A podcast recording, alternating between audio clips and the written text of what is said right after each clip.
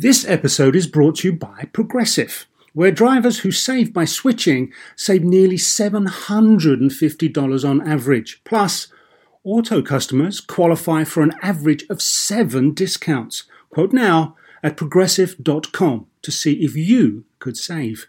Progressive Casualty Insurance Company and affiliates national average 12 month savings of $744 by new customers surveyed who saved with Progressive between June 2022 and May 2023. Potential savings will vary, discounts not available in all states and situations. So, why do you want to learn a new language? I'll tell you why because ¿Dónde está el baño can be a very important question at times. You know, Rosetta Stone is the most trusted language learning program, available on desktop or as an app. Fast track your language acquisition with immersive lessons designed to teach you to pick up languages in a natural way. I love the fact that I can go from my laptop to my phone to pretty much anywhere and learn the language of my choice. Not to mention, I'm bringing my communication skills to new heights. Don't put off learning that language. There's no better time than right now to get started. For a limited time, Star Talk Radio listeners can get Rosetta Stone's lifetime membership for 50% off. Visit rosettastone.com slash startalk. That's 50% off unlimited access to 25 language courses for the rest of your life. Redeem your 50% off at rosettastone.com slash startalk today. Welcome Star Talk, your place in the universe where science and pop culture collide. Star Talk begins right now. Welcome back to Star Talk. I'm Neil deGrasse Tyson, your personal astrophysicist. This week, we're talking about the brain. And I had to bring in Chuck Nice for that. Chuck, welcome back to Star Talk. Hey, Neil, what's happening? Can't get enough of you, man. Hey, I don't blame you, man. we brought you in for the Super Bowl Yeah. show and for the Brain show. Wh- What's left? Actually, two of my favorite uh, things in the world. I find the brain to be one of the most fascinating studies that anyone can undertake. You know, that in football, the brain gets bashed in football. So Th- that- there you go. They're totally hooked up for that. Exactly. So, so it's about the brain because the brain is everything, right? It's it's. And, I think so, yeah. And we try to define what separates us from other animals, Right. And. Uh, it's language, it's abstract reasoning. We do art and philosophy and music and science and science. and so we try to sort of say that we are apart from the animals because our brain can accomplish all that. Actually, I think some other animals are doing calculus on the side. you think so? I think so. what animal would be able to do calculus? If you could pick one. If I could pick, I'm, uh, dolphins. Dolphins, I think. probably. If you know, they, give them a pen. If they could ever use it, they, would Right. they would show us what's really going on. One of my favorite memories is of uh, one of is a Gary Larson comic where the, the farm animals, Right. and they're just talking to each other. The, the farmer is not there. Right. The chicken is talking to the horse, is Right. talking to the cow, and the chicken says. But if you take the mass and divide it by the square root of the speed of light, then you get the same answer. Right. But the other, and the horse answers, "Well, you're missing the basic premise of my theory." And then someone else says, "Farmer." Cluck, cluck, cluck, moo. so, for all we know, this is what's really going on. But, you know, neither you nor I are an expert on the brain, and we had to reach out into the ether and find who could help us do this. Cool. And so we found, we found Cara Santa Maria. Cara, welcome to Star Talk Radio. Thanks. Yeah, so you're an expert on the brain and brain function, and you've taught it before. Do we call you a neuroscience educator? What, what's the best title we can use for you? Well, I've taught I've taught in psychology and biology. I guess you could call me an educator, student of the neurosciences. So aren't we all? Because who knows it all? Nobody knows it all. So everybody's a student, even those who say they're not. That's true. Who profess to say they know it all. That's true. They don't know jack. No, we, you never really feel like you know much. I think when you're studying these things, you always kind of look back on what you've accomplished and say, "Really, am I just a hack here? How much of this did I really gather? There's so much more." Well, there's the stuff to actually learn that we know, and then there's the stuff beyond that that no one has even figured out yet. Exactly. Right? So There's a two, lot of two that different frontiers. Right. And and astrophysics. I think those are two very big frontiers. They are. One is the inner and one is the outer Mm-hmm. space. Yes, indeed. And so, what I wonder so you taught where? In, in New York, if I remember correctly from your I was resume. in New York for about Uh-huh. a year, Uh-huh. um, and before that, I was in Texas for many in, years. in Texas. And what, what do you call home? Now I'm in LA. In L.A. Yeah, I'm in LA. No, no. I mean, where were you? Where, where are your roots? My roots are in Texas. In I'm Texas. Definitely a Texas girl. Transplant. Yeah, Okay. yeah. Okay. Well, welcome to Star Talk Radio because we're going to be picking your brain and I try to leave forward you to with some left to still do your work. right. As the non scientist in the room, Uh-huh. may I point out to our listeners two things. One, Cara is hot as hell. That's number one. number two, she looks about 19. so those are two things you want to keep in mind when you hear the knowledge drop from her lips. uh, thank th-. That uh, she is hot and, and looks like she's 19. I'm not 19, I- by the well, way. of Just so course. you know. I mean- not 19. Uh, Chuck, why did you pick that age in particular? because it's legal. That's what I thought. Exactly what I thought, Chuck. There it was. There's no lying in me, Neil. That's why we love you, Chuck. so, Cara, if you were to describe what your particular expertise about the brain is, what would you say? I think that's still evolving. I think my interest was in brain damage, has been in brain damage. That's kind of what I Because that's where all want the, to continue. That's to where you learn. Because you can't go in and poke somebody's brain and find out what happened. You got to wait for stuff to happen accidentally. Yeah, I mean, you can do models with animals, and I've done some of that. But, Non-human um, animals. Non-human Yes. animals, exactly. right. Um, Not just um, guys that play for the Lakers.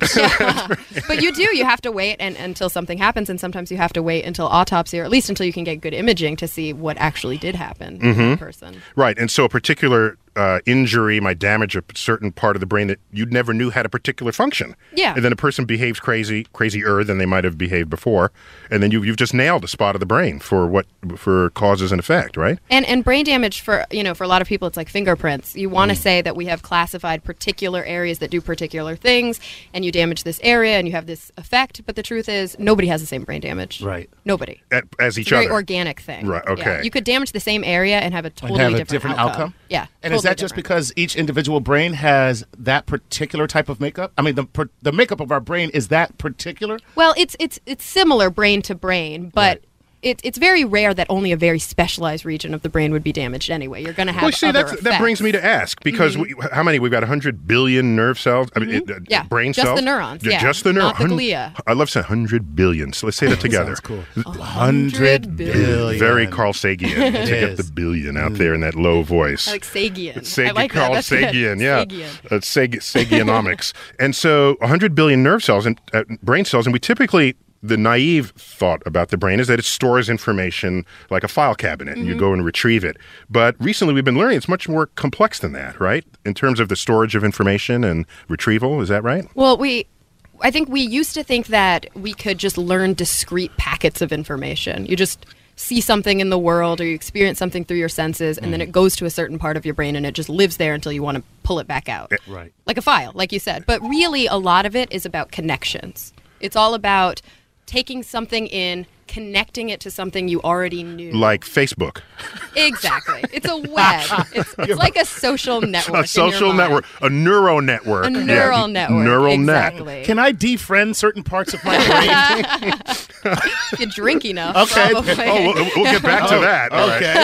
okay. How to defriend part of your memory. cool. Now, Chuck, we put you on assignment earlier. Yes, you did. And at where I work, I'm at the American Museum of Natural History here in New York City. Yeah. I run the universe part of the museum, which, Which, includes. by the way, is so cool. If you're ever in New York, you got to go there. Oh, th- thanks for the commercials. there. Yeah, so I run the Hayden Planetarium, but now we, we, the museum, has an exhibit on the brain. Yes. And I actually had not had a chance to view it, but we sent you so you could report back to Star Talk Radio. Right. and on what you found and what others found. Yes. we we made the mistake, I think, of giving Chuck a microphone. Yeah. so I'll tell you the irony of this whole piece. It's uh, the brainless going to a brain exhibit. all right, let's see what Chuck tells us from the museum live on location. Well, he were. It's, it's I was live on vacation. He wa- at the I was time, live on location. He was live on vacation. Check him out. What is your favorite part of the brain? the the stuff in the brain. The stuff in the brain. That's what I need more of. I need more stuff in my brain because my brain is kind of empty. Was it empty? Listen, wait, rattle my head. Listen to that. Blink, blink, blink. You hear that? Yeah, what's yeah, that that's kind of nothing rolling around in my head. I'm actually a school psychologist. Really? So now, as a psychologist, do you find that people's experiences and environment or their brain causes them to have psychological problems? No, experiential learning and environmental learning have an impact, I believe, on Okay. brain development and the memories that you retain. So, how do you explain my mother telling me that something's wrong with me because I ain't right in the head? Uh, you're trying to get a free session. No dice? Help me, Pamela. I'm on vacation. Did you learn anything that just totally wowed you? The fact that your brain tells you everything, it makes everything in your body go. Everything. Everything. Even the things that you take for granted. Like you just blinked. I saw you blinked. I saw you blink there again. Your brain told you to do that, right? Yep. Do you know why I'm blinking right now? I am afraid you might hit me. I won't do that. Thank you. I can I'll rest tell my these. brain not to do that. yes. As a neurobiologist, I'm interested to know what your favorite part of the brain would be.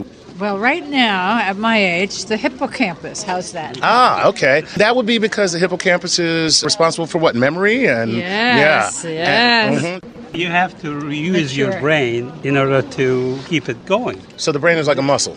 You got to Well, use yeah, it. You have to exercise it. it. Use it or lose it. Lose it. What was the thing that most impressed you about your own brain that you found out in the exhibit? I think uh, in relation to short and long term memory, that it's sleep that actually transfers memories from short term to long term. So you look well rested. no, I'm not. I'm jet lagged. Are you really? Yeah, I am. Are you from Australia? I am. And so you've had a long flight. Yeah. And did you sleep on that flight? I only a very little bit. So was there anything else that really impressed you? Something you never thought you'd know about your brain that you found out? Uh, no, I can't remember anything Mm. else. And there you have it. The uh, short term, long term, you need some sleep. I need some sleep. Chuck just anno- just Just annoying. harassing uh, visitors to the Hayden American Museum of Hayden. Pla- No, actually, the brain exhibit at the American Museum of Natural History. Yeah.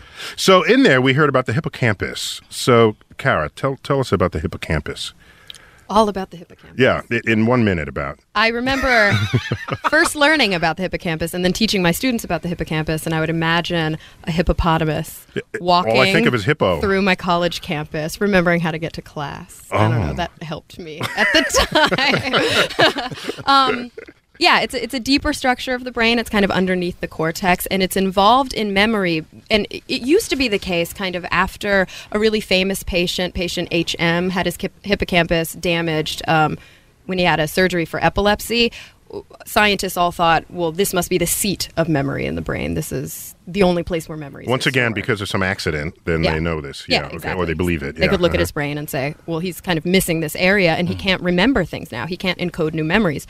What we've found out more recently is that memory is very ubiquitous in the brain. It's in many parts of the cortex. And mm. like we said before, it, it. The memory of a single thing can be spread around. it can. It can. Not just different things in different things. but different definitely places. different things. But the memory of a single thing can too, because we make associations. You know, smells help us. with Totally. memory. Um, man, Chuck, I smell something and I said, man, I remember that m- 19, you know, whatever, you know. You know, you're right. I mean, I had I was home yes, ye- today at my parents, and my mother made some food, and it remi- it took me back to being in that home when I was like 11 years old. Yeah, yeah, that's one of the strongest triggers actually, And maybe because that's it's what- a very old part of So the brain. comfort food is not just that it is, but that it has a smell. Right. Yeah. And that yeah. it brings comfort by yeah, Mhm. that makes sense. Definitely, yeah, and I'm food, flavor, flavor is smell. Uh, the meatloaf and is taste. waiting for you outside. Yeah. Uh, smell, taste, all of this All of this plugs makes into the brain. Yeah, but then that plugs into the brain and it helps us recall memories and encode memories. But really, the hippocampus we found is more of kind of a uh, a way station. It's the place where memories can kind of first be encoded and then spread out to other parts of the cortex for storage. So this sounds like there's a risk of of misremembering something if it's got to store one place first and then other places later. But we get back to that in another segment. But before we even get there, do you compare the human brain with other brains? Because I've been Yeah. I've been reading about this, and I, I, I learned that the octopus, which is kind of an extraordinary creature for starters, Mhm. ha- can each limb, each of the eight limbs, kind of ha- can operate autonomously without reference to the brain. This is what I learned about. like It's there's just- ganglia, Ga- like m- mini brains. yeah, mini brains limbs. that can make their own kind of decisions. This Pretty is cool. This is cool and scary. Very cool. Awesome. Well, you know how dolphins sleep? I I never asked. since they have to be underwater, but they're mammals, they have Right. to breathe. Oh, yeah, yeah, and they, it's yeah. conscious breathing, so they sleep by one hemisphere going to sleep at a time while the other remains alert. So Wow. They, Yeah. So they can sleep and still swim to the mm-hmm. surface and breathe. Yeah. Uh, but they're sleeping. Half of their So basically, they sleep walk. They do. Or sleep Ooh. swim. They have to Sleep swim. walk. They sleep swim. Sleep swim. Right. and how about whales? I don't know. But I didn't know that. So they can just shut. They got a little switch and Mm-hmm. just switching left and right. Just like we have a switch. Well, we have a switch for our whole brain to go to sleep. It'd be interesting to see what different behaviors they're capable of as one half turns off and the other turns on. Definitely. Because we have uh, we have specialization of our brain halves, don't we? Or is that just a, We do. a We do. fiction from the past? No, we do. We definitely have specialization. in Right. Different hemispheres. That that's always uh, and other you know and sort of creatures that are much smaller. That I learned about flatworms Mm-hmm. that they don't even have a brain. Oh, thank God, because you have scared me. Oh, you wonder if flatworms doing calculus on the side? and where does Chuck fit into this evolutionary? well, we're running, running down our first segment. When we get back, my interview with neuroscientist Oliver Sacks.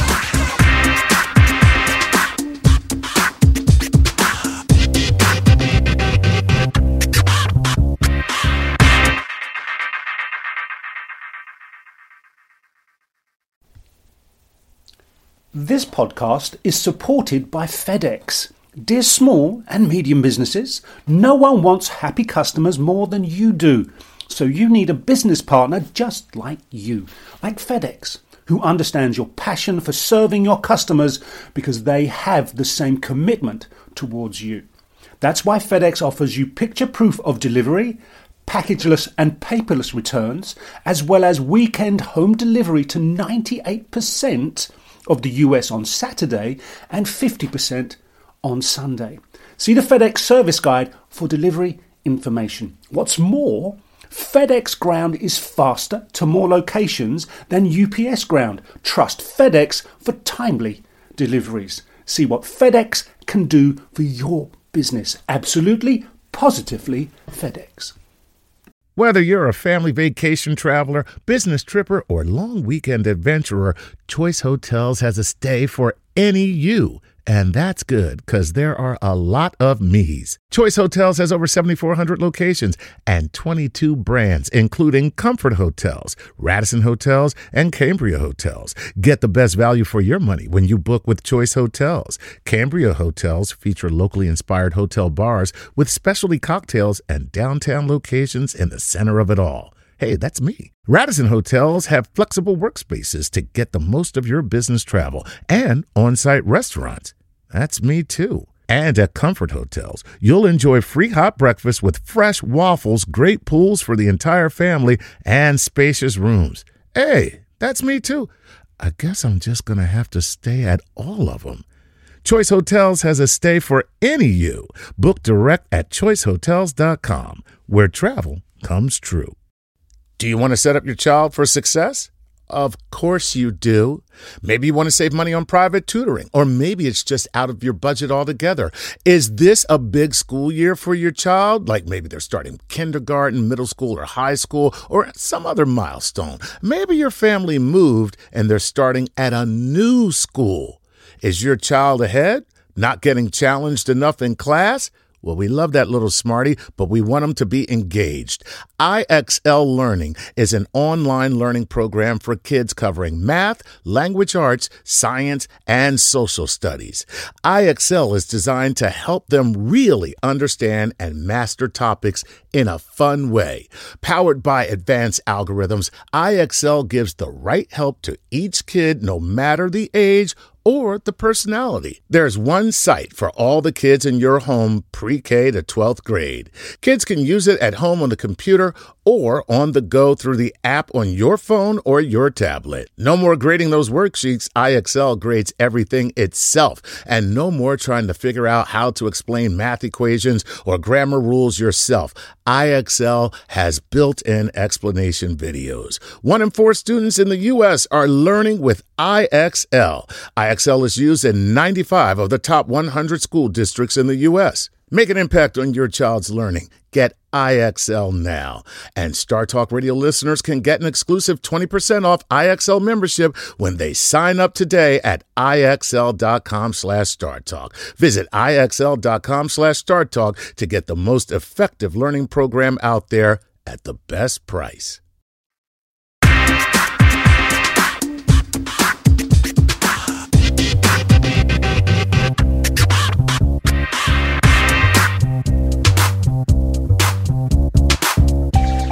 We're back.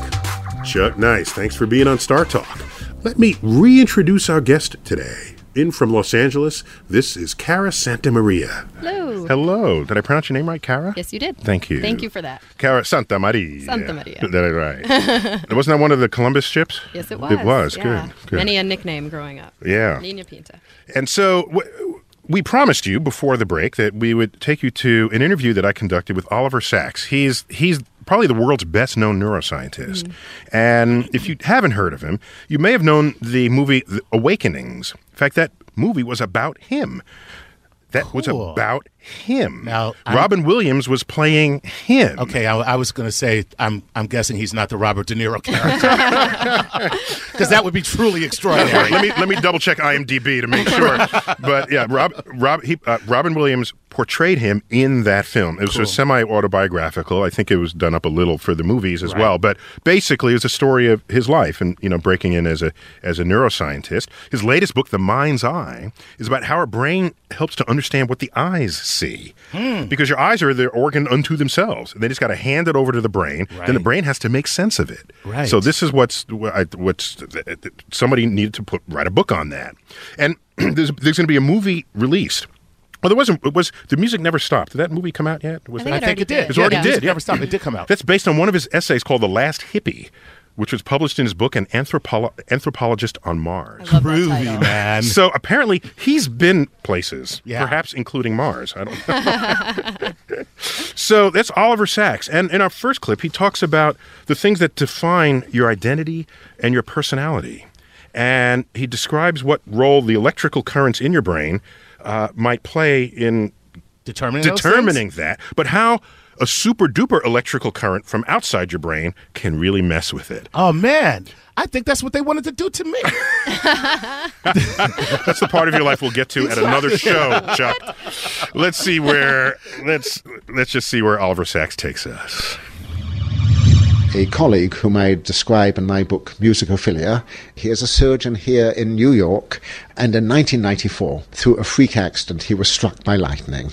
And he had a cardiac arrest. He was dead for half a minute, or certainly his brain did not get enough blood or oxygen at that time. He had a sort of strange experience. He was conscious of being flung back many feet by the thunderbolt, by the lightning which hit him, and then he felt he was floating forward, and he looked down, and that he saw his own body with people around him, and he said, I'm dead. But then he seemed to sort of move on, and then a sense of ecstasy came on him, and he saw a bluish white light, and he felt the most wonderful thing in the world was about to happen. And then he regained full consciousness to find someone doing CPR on him. But about three weeks after this, he had a strange emotional and musical change. This man, who had never been interested in music, developed a sudden passion for classical music, first to hear it and then to play it, and then he wanted to compose it. And this also went with a mystical feeling. He felt that God had sent the thunderbolt, but had also arranged for him to be resuscitated, and that he now had a mission to bring music to the world. Was he religious before this? Not really. I think there were some seeds of religion, but these flared up with the experience, either with the psychological shock of being almost killed, and who knows what neurological changes might have happened as he was electrocuted and when his brain didn't have enough blood. The brain being a organ of electrical current, right? That's what goes on in the brain. Uh, yes, absolutely. There's this chemistry and electricity, and that's it. And, and somehow from this there comes thought, imagination, spirit, the idea of God, and everything else. Well, anyhow, this man will put a supernatural explanation on this. However, he is not ignorant scientifically. In fact, he has a PhD in neuroscience as well. As a neurologist, it was up to me to put things in more neurological terms, but without in any way upsetting him, devaluing his experience. And I said, you know, I'm sure this is what you experience and what you believe, but will you allow that something might have happened inside you? For example, it might supernatural intervention make use of existing neurological structures? And he said, yeah, okay. And at that point where I suggested that the two were not wholly incongruous, he said he would be prepared to have subtle forms of brain imagery or whatever to see whether we might be able to find the parts of his brain which had perhaps been reorganized somewhat, pushing him towards religion and towards music. Wow. Yeah. Okay, I got one thing to ask about that whole clip. What's that? Was that a beep? Yeah, I, I, I was Star Talk's first beep. Yes. Leave it to a neuroscientist to get the first beep on the show. We're cool like that. Yeah, We're you're cool like that. That was the first beep. That, it- and we had to beep what he, his quote of someone else. That's Yes. not even him. Right, Right, right. So that that's what that was. So that's interesting. So what what confidence this person must have to believe that God would strike him dead with lightning, but then rely on someone to resuscitate him, so that he would have these magical musical powers and interest. You know, I'm just going to say, and not to ever devalue someone's religious beliefs or inclinations. You know, when normally when God strikes you, he's kind of pissed. I'm just saying. Hit you with He a bolt of lightning. He didn't hit Moses with a bolt of lightning and then say, I want you to take these 10 rules down to the people. No, he said, Moses, come on up here. I want to talk to you. Let's talk. Yeah, let's- let's know what talk. I mean? When God strikes you, there might be a little problem with you and God. that you haven't really quite figured out yet. Right. So, so, so, Cara, so, so we, our identity, it looks like it can be altered by just a, sort of a an electrical shock. Is that do you do Can be altered by with a lot of things. Oh. Um, you've you've heard of Phineas Gage?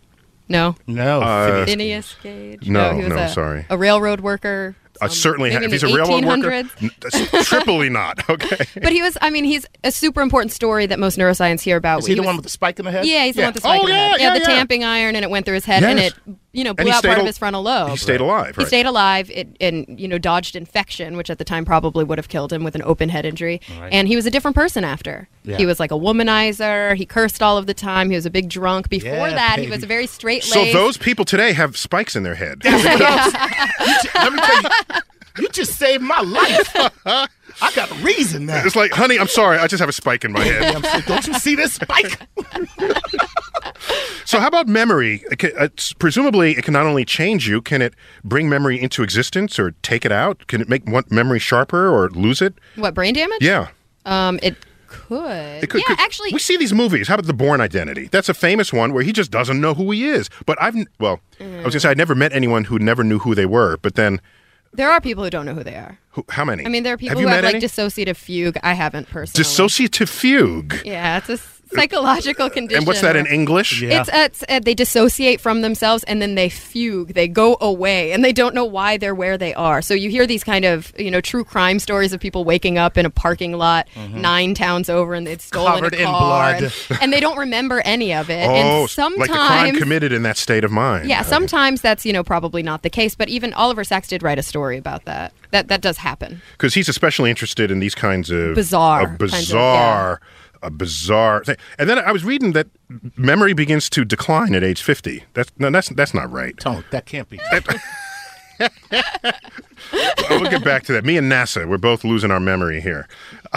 Wait, let's go back to Oliver Sacks and my interview with him in his uh, home office in Greenwich Village, New York. And in this clip, we, I asked him about memories, false or real, and how you get them and how you lose them. Let's see what he tells us. If you do functional imaging of the brain, it is relatively easy to tell if someone is telling a lie because it's quite a complex business to tell the lie. It's easier to tell the truth, but you cannot tell if someone has a delusion. Because they believe they're telling the truth. Yeah, whether the belief is well founded or not. If they have the belief strongly and the emotions and the visualized scenes which go with this, and when people say they've been abducted by aliens, they truly believe this. In a book I wrote, uh, the name of the book is Uncle Tungsten. I mentioned two early memories from 1940 of bombs which had fallen in London. An older brother of mine confirmed one of the memories. He said, Yes, it's exactly the way you describe it. But as for the other memory, a memory of incendiary bombs in our garden and of my father's attempts to stop it and to douse it with sand and water, which didn't work. My brother said, You never saw it. I said, What do you mean I never saw it? He said, We were away at the time. And I said, But I can see it in my mind now. I can hear the crackling of the flames, the shouting. I see the figures of my father and brother. It is so clear in my mind. Why? He said, Because our older brother sent us a letter.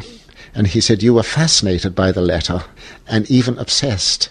And obviously, not only fascinated by it, but I internalized it and visualized it. It also helps if your brother is a good writer. right, yeah. So, this is a, a false memory or a secondary memory. Is that the same as implanted memories? We've heard. Um, yeah, yeah, in a way, this is a bit like an implanted memory. It had been implanted by a good description, uh, which I think probably appealed to me, you know, romantically. It's so sort of exciting. Though I know now that this is a, a, fictitious or secondary or implanted memory, it does not seem to me any different in quality from the genuine one. And if I had functional MRIs and was asked to recollect these two things, I think one would see pretty much the same areas of the brain, both the visual and emotional areas, sort of lighting up. Cool. Yeah, it's cool. So I think there are two kinds of failures of memory. One of them is remembering things that never happened. Right. Mm-hmm. And the other one is is forgetting things that did. Yes. Yeah. when we come back, we're going to explore what effects drugs have on brain functions. This is Star Talk Radio.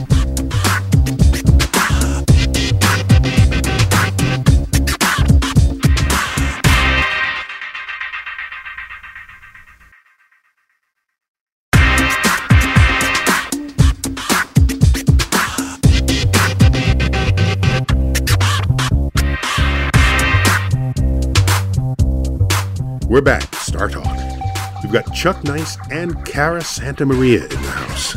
So, in this next segment, we want to talk about, on this program on the brain, we want to talk about other ways the brain can malfunction or mm. function in ways that. Uh, differently from how nature intended.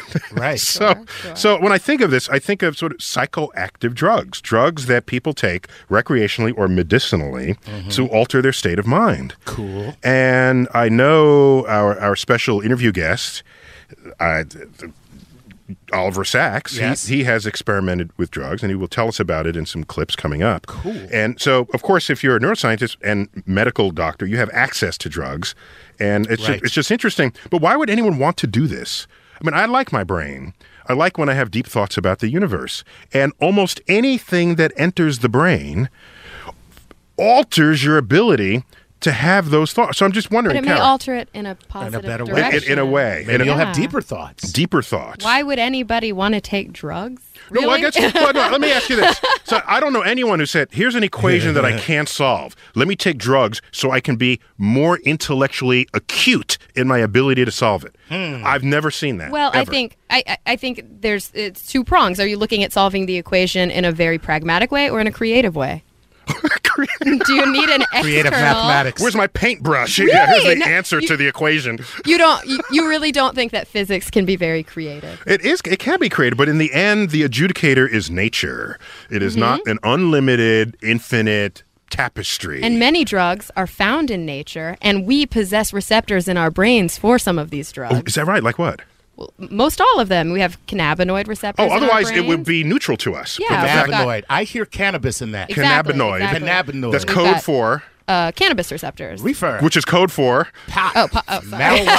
marijuana. Thank you. Yeah. Um, uh, we also have receptors for PCP in our brain, and we have not yet really found the endogenous chemical that binds to that. So that's kind of a quandary. Oh, interesting. in That's a frontier. Yeah, it's a frontier. Let's see what Oliver Sacks tells us about his own time in this exploration. In the early 1960s, like a lot of people, especially on the West Coast where I lived at the time, I took a lot of drugs. Uh oh, now you can't run for office. No, no, no. But I really wanted to see what I'd read about other forms of consciousness. To what extent would the world open for me? Would it reveal domains perhaps of, of natural or supernatural beauty and meaning? Well, they certainly opened domains of natural meaning, On one occasion, since you're an astronomer, I will mention this, it was back in 67. I had started seeing patients with migraine. And one weekend, I took an old book out of the library written in the 1860s. A book was called On Megrim. And then I loaded up pharmacologically. But instead of giving way to fantasy, I started reading this book and the sort of drug ecstasy coupled with what was in the book. And I started to feel this is a most wonderful book. I felt that the neurological heavens were opening for me and that migraine was shining like a constellation. One of the um, people quoted in the book was an astronomer, the younger Herschel, who had migraine. And describing his migraines, he said he felt like an astronomer of the inward. As I continued to read the book, I thought this is a, wonderful, incredible example of mid Victorian medicine at its best. But was written in the 1860s, and now there's the 1960s. The author of the book was a man called Liveing, Edward Liveing, and I thought, who should be the Liveing of our time? And there was a very disingenuous clamour of names came to me, followed by a very loud inner voice which said, You silly bugger, you're the man.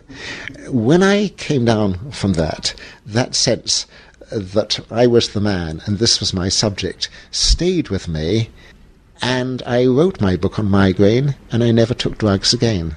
So, in a way, the opening or awakening I had was in that drug experience. Interesting. So he takes drugs and decides to read a book rather than jump off a balcony. This guy is really a scientist. That's all I got to say. Yeah. Anytime you do drugs and you're just like, hmm, what should I do? Crazy sex? Buy a couple hookers? I think I should read a book. that's right. You are truly a scientist. yeah. This. Yeah. That's a whole other state of mind. Exactly. Deep, deep within that.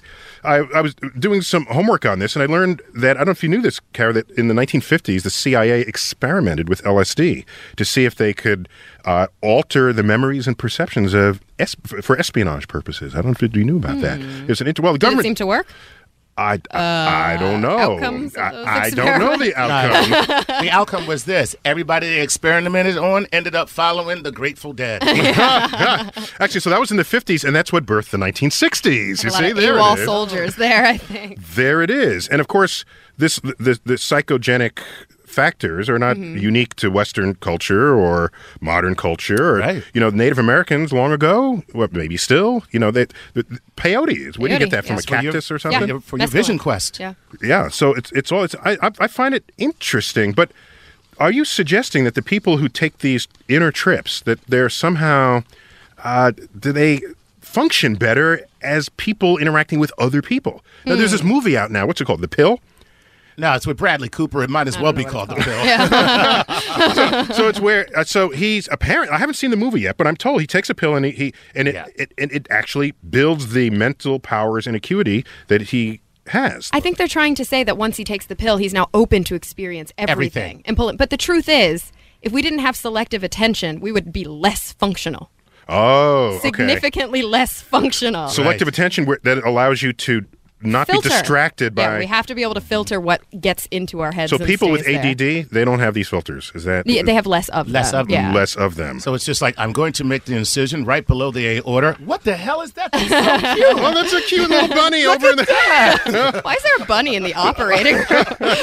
because I'm on peyote. oh so, yeah. so you don't want a- ADD surgeons. Yes, that would no, be bad. That would be bad. Unless they're medicated.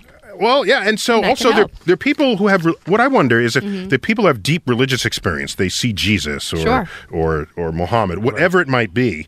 What parts uh, have people studied? What parts of the brain are being excited, and what visions they might have, and whether that's similar to whatever might be stimulated by drugs, or Um, their bodies producing drugs that give them these visions, The the actual visions. the actual visions. Well, I think that uh, there uh, are probably a lot of different parts. I know that there there are scientists out there like um, Andy Newberg, who has written books about religious experience, and he thinks that this is a genetic thing. It's something that's in all of us. It's we have a God gene in our brain that allows us to see that. I personally disagree with that view. Mhm. I don't think that religious experience is something that's always encoded in our brains. I think it comes from external sources. But it could be in some people's brains and not others, right? What's wrong with that? So it could It be could ge- it could be a genetic trait for some people. But it could be that that's what whatever's happening in your brain. That's how you choose to describe the experiences in religious terms. I see, because you have a religious context in which to interpret it. And if you don't have the religion, maybe it's aliens that you're looking at. Exactly. Right. Which is very easy to figure out because all we have to do is examine your anus. Is that right? Seriously. and if there's no trauma, you have not been aboard a ship. is that how that works?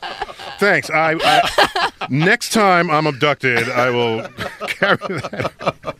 So, getting back to my interview with Oliver Sacks, we uh, he he went on to talk about how you can have these profound visions Mhm. and what might induce them and what they might mean. Hmm. So let's see. This is in his uh, in his home office, Greenwich Village, New York. Check it out.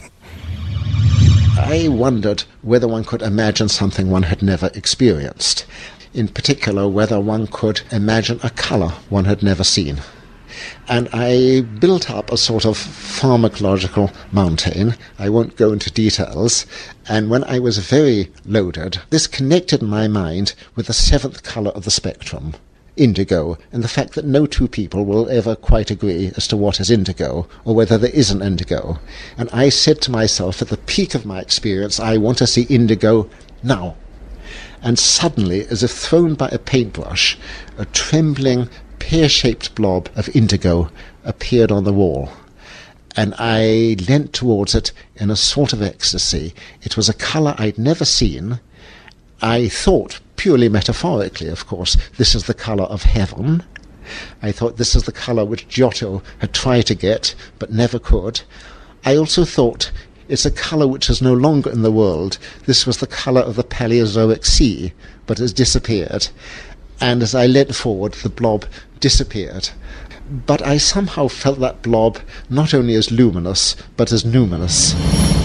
Numinous. I had to look up that word, Chuck. Numinous. Numinous. Numinous. Which I thought he said believe- numerous. No, No, no. numinous, which I believe means of or relating to spiritual Exactly. experience. Yes, ah. Chuck, the, the Ivy edu- Ivy League educated comedian we have here. that that was very poetic. I think that interview. it It, was was. beautiful. It was. Well, he's a beautiful man. I mean, all about everything about him. He's soft spoken, and he would mm-hmm. never.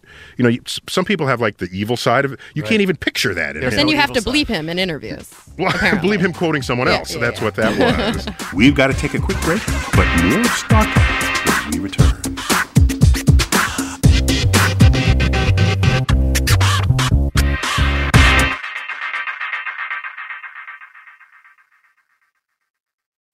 At Capella University, you'll get support from people who care about your success. From before you enroll to after you graduate, pursue your goals knowing help is available when you need it. Imagine your future differently at capella.edu.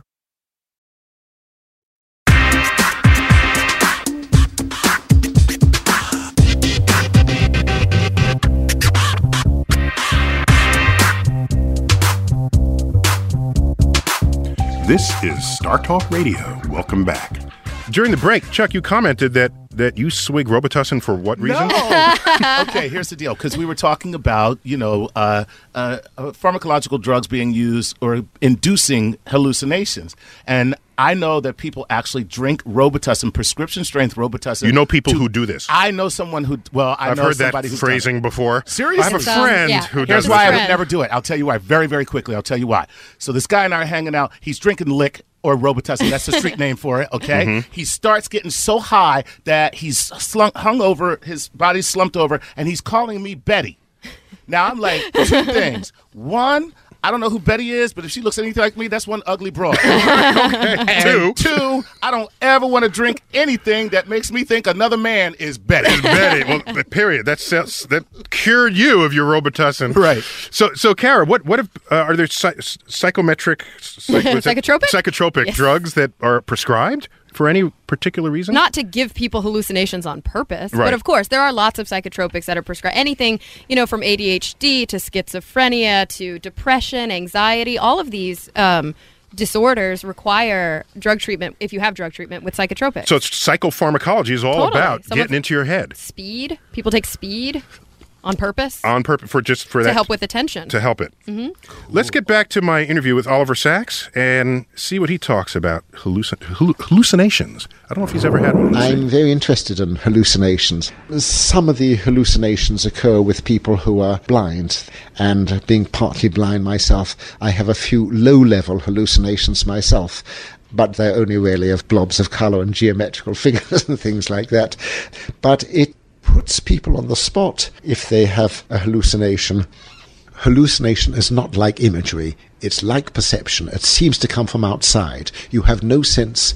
Uh, That it's inside you. Uh, yeah, that you are generating it or any part of you. So you hear music, you run to the window, you look outside for the, the source of the music. It's only when you can't find a source for the music that you perhaps start to think, there's some part of my brain gone on automatic. Or you may not think that. You may maintain a false belief. One of my old patients was convinced that the patient next door had a phonograph and was putting on the same record again and again. When Schumann had some musical hallucinations at one point, he thought it was divine music. So, Cara, people can have hallucinations, and if you're religious, you have this this sort of inclination to think that it's divine. Yeah, and you if you're may. if you're not, you just think others might just think you're crazy, Right. Or they You might, might think, think- you're crazy in both cases. You may think you are crazy personally, or you may not identify those hallucinations as being external.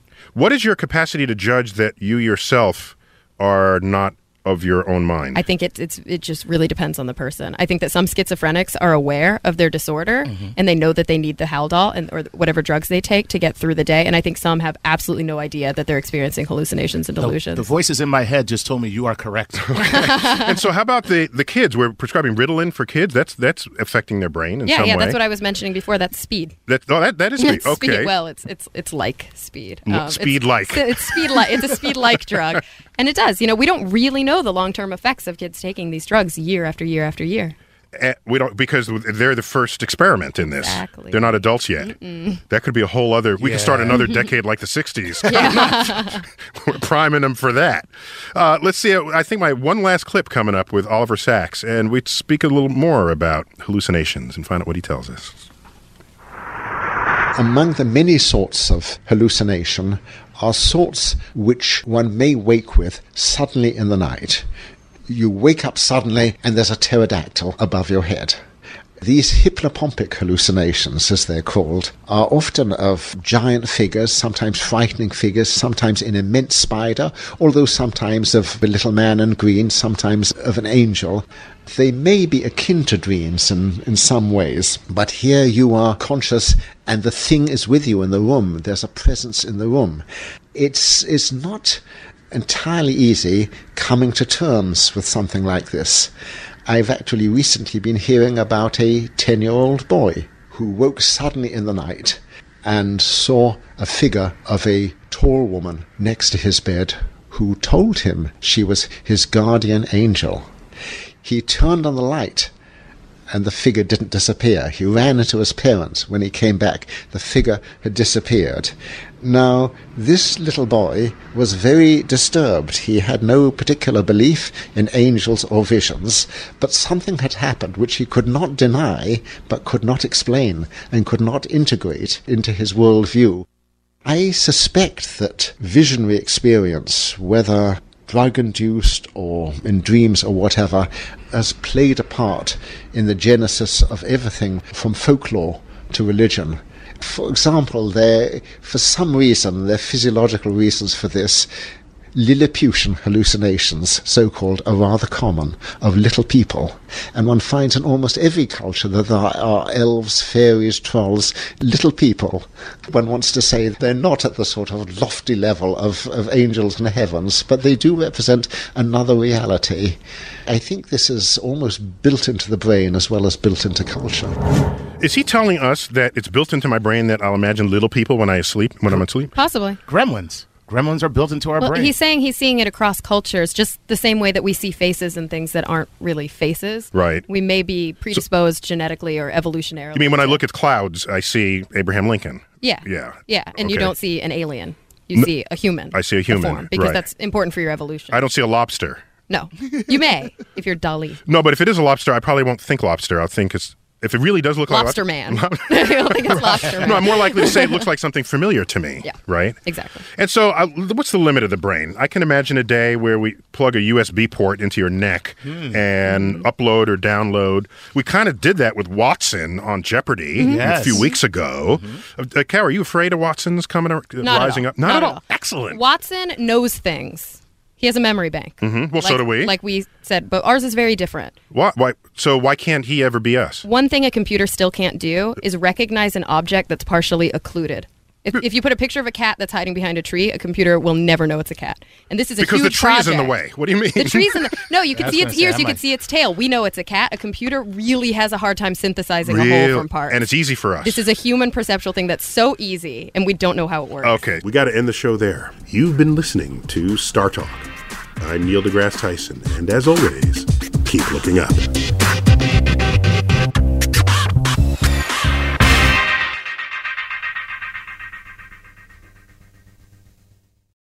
At Capella University, you'll get support from people who care about your success.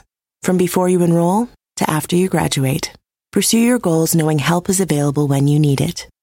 Imagine your future differently at capella.edu.